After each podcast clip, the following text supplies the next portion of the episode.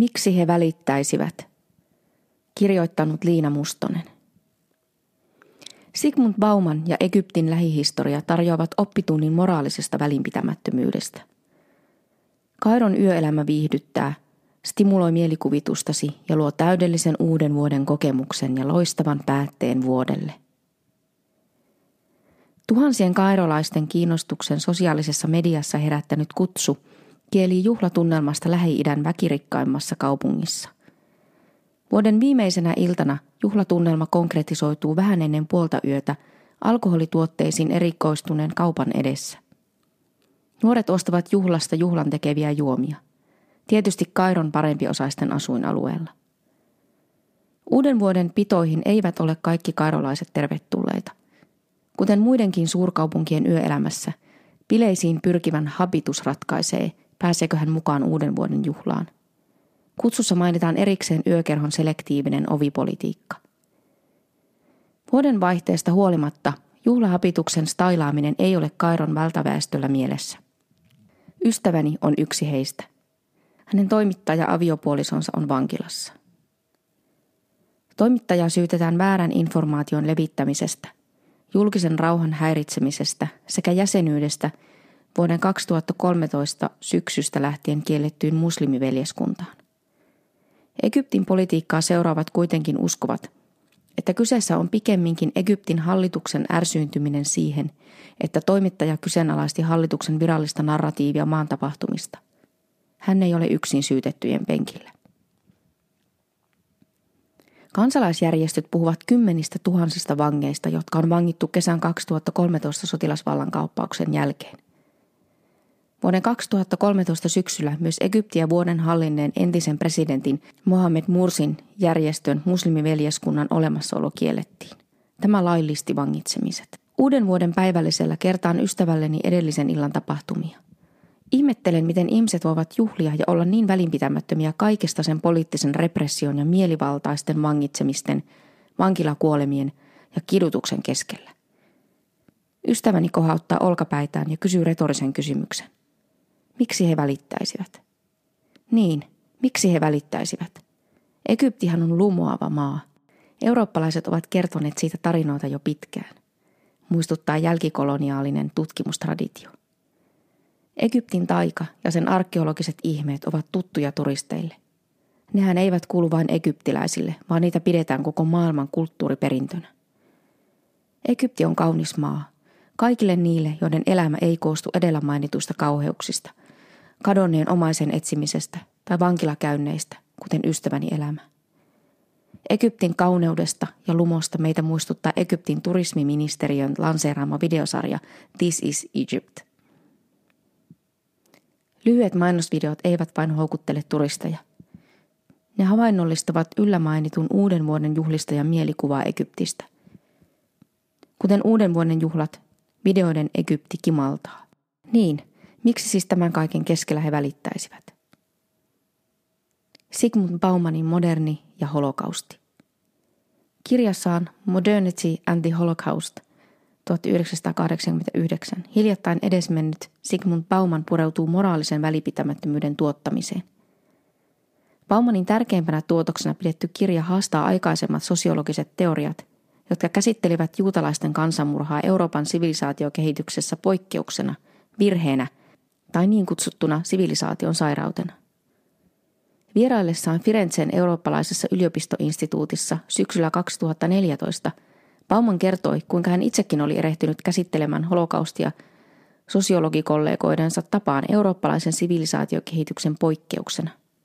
Holokaustista selviytyneen vaimonsa Janina Baumanin kirjoituksiin perehtyminen sai hänet toisiin ajatuksiin. Kansanmurha oli itse asiassa sivilisaation tuote ja toimisen ehdoilla. Bauman argumentoi, että holokausti nimenomaan suunniteltiin ja pantiin täytäntöön modernin rationaalisen yhteiskunnan toimesta – hän edisti ajatusta siitä, että juutalaisten kansanmurha piti ymmärtää tämän yhteiskunnan, kulttuurin ja sivilisaation ongelmaksi, ei sille ulkoiseksi tekijäksi. Joukkomurha Rabaa al-Adavia ja al-Nada aukioilla. Egyptin sotilasvallan kauppaasta kesällä 2013 seurasi paljon väkivaltaa. Turvallisuusviranomaiset tappoivat satoja mielenosoittajia saman vuoden heinäkuussa. Syynä oli, että Mursia tukeneet joukot eivät hyväksyneet armeijajohtoista vallansiirtoa ja osoittivat sen maan kaduilla. Poliittisessa umpikujassa Mursin presidenttiyden laillisuuteen vetoavat mielenosoittajat pystyttivät leirinsä kahdelle Kairon aukiolle. Kairon yliopiston edessä sijaitseva Al-Nada-protestileiri oli yksi niistä. Toisella puolella kaupunkia sijaitsi toinen, vielä suurempi, Rabaa al-Adabia aukion leiri. Viikkoja kestäneet protestileirit häiritsivät liikennettä ja ihmisten arkea. Väliaikaishallinto piti niitä turvallisuusriskinä ja syytti niitä terroristien piilottelemisesta. Leirien lakkauttamisen puolesta puhujat vertasivat niitä Eurooppaan. Mikään sivilisoitunut Euroopan valtio ei heidän mielestään sallisi tällaisia leirejä keskeisillä liikenneväylillä. Ja niin leirit lakkautettiin. Elokuun 14. päivän aamuna Kairon asukas heräsi suoraan lähetykseen, jossa Egyptin turvallisuuskoneisto toimeenpani aukioiden puhdistusoperaatioita. Paikalla olleiden toimittajien sekä sieltä pakoon päässeiden mielenosoittajien kertomuksista voi päätellä, että operaatio oli tarkkaan suunniteltu. Eri järjestöjen raportit painottavat, että turvallisuuskoneisto käytti tappavaa väkivaltaa. Eri laskelmien mukaan päivän aikana molempien leirien yhteenlaskettu uhrimäärä lähentelee tuhatta. Moraalisen välinpitämättömyyden tuottaminen. Aikaisempaa holokaustia käsittelevään tutkimukseen viitaten Bauman esittää kolme vaihetta moraalisen välinpitämättömyyden tuottamisessa. Väkivallan valtuuttaminen, sen rutinoiminen ja uhrien epäinhimillistäminen. Kuten muissakin modernisoitumiskehityksen läpikäyneissä valtioissa, väkivallan monopolin keskittämisellä on Egyptissä historiansa. Historioitsijat osoittavat armeijan tärkeyden Egyptin valtion rationalisoitumiskehityksessä aina Muhammed Alin ajoista 1800-luvulta lähtien. Myös kesän 2013 operaatiossa näkyi operaation suunnitelmallisuus ja sen kurinalainen läpivieminen sekä väkivallan rutinoituminen. Väkivalta kohdistui tiettyyn poliittisen ryhmään, muslimiveljeskunnan kannattajiin eli ikvaneihin. Ikvan kuvaa arabian kielellä yksittäistä muslimiveljeskunnan jäsentä. Läheskään kaikki mielenosoittajista eivät olleet muslimiveljeskunnan jäseniä, mutta alueella oleminen leimasi heidät ryhmän kannattajiksi.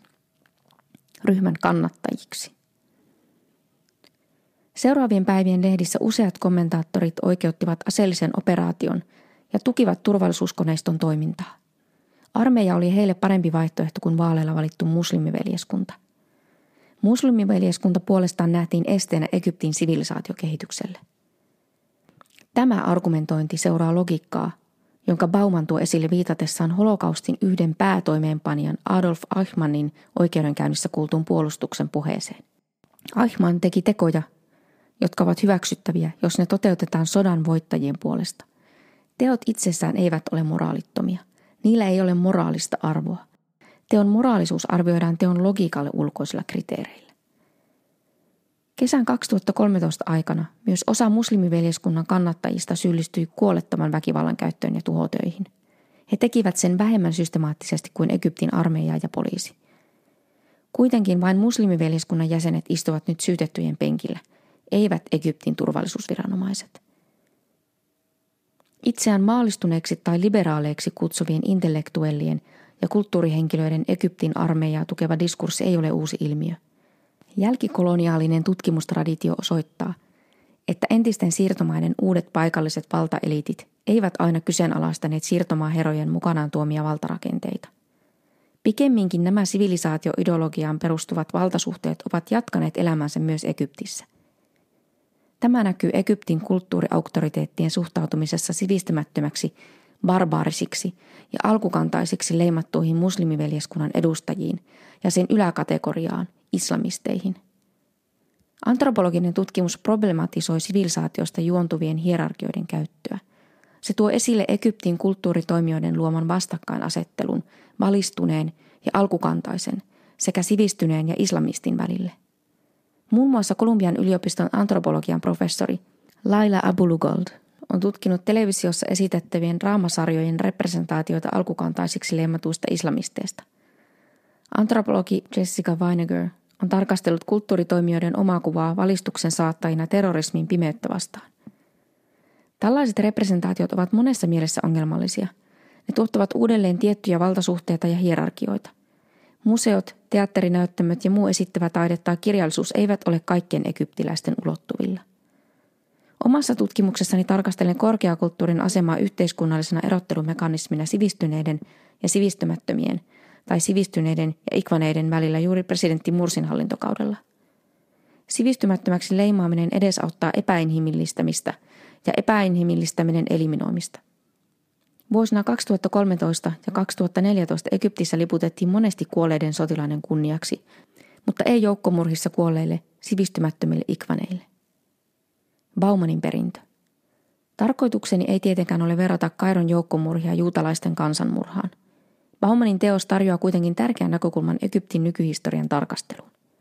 Se auttaa käsittelemään kysymystä, miksi he välittäisivät. Egypti muistuttaa Baumanin varoitusta siitä, kuinka sivistyneisyys pystyy tyrmistyttävällä tavalla asumaan samassa asuinkorttelissa joukkomurhan kanssa. Egypti on esimerkki välinpitämättömyydestä sitä kohtaan, mikä tapahtuu yksilön oman kokemuspiirin ulkopuolella. Ja vaikka Egyptin nykyinen presidentti, siis entinen armeijan komentaja Abdel Fattah el-Sisi, juuri saikin ystävän valkoisen taloon, niin Yhdysvalloissa kuin Egyptissäkin monet urheat aktivistit jatkavat taistelua tätä välinpitämättömyyttä vastaan. Modernity and the Holocaust kirjan viestiä kannattaa miettiä laajemminkin – Bauman muun muassa ennusti teknologisen kehityksen edesauttavan niitä prosesseja, jotka johtavat välinpitämättömyyteen. Eurooppalaisen sosiologian traditioon perustamanlaatuisesti vaikuttaneen Baumanin merkittävin opetus holokaustista kehottaa meitä ottamaan sivilisaatiokritiikin tosissaan. Tämä opetus ei Baumanin poismenon myötä toivottavasti unohdu.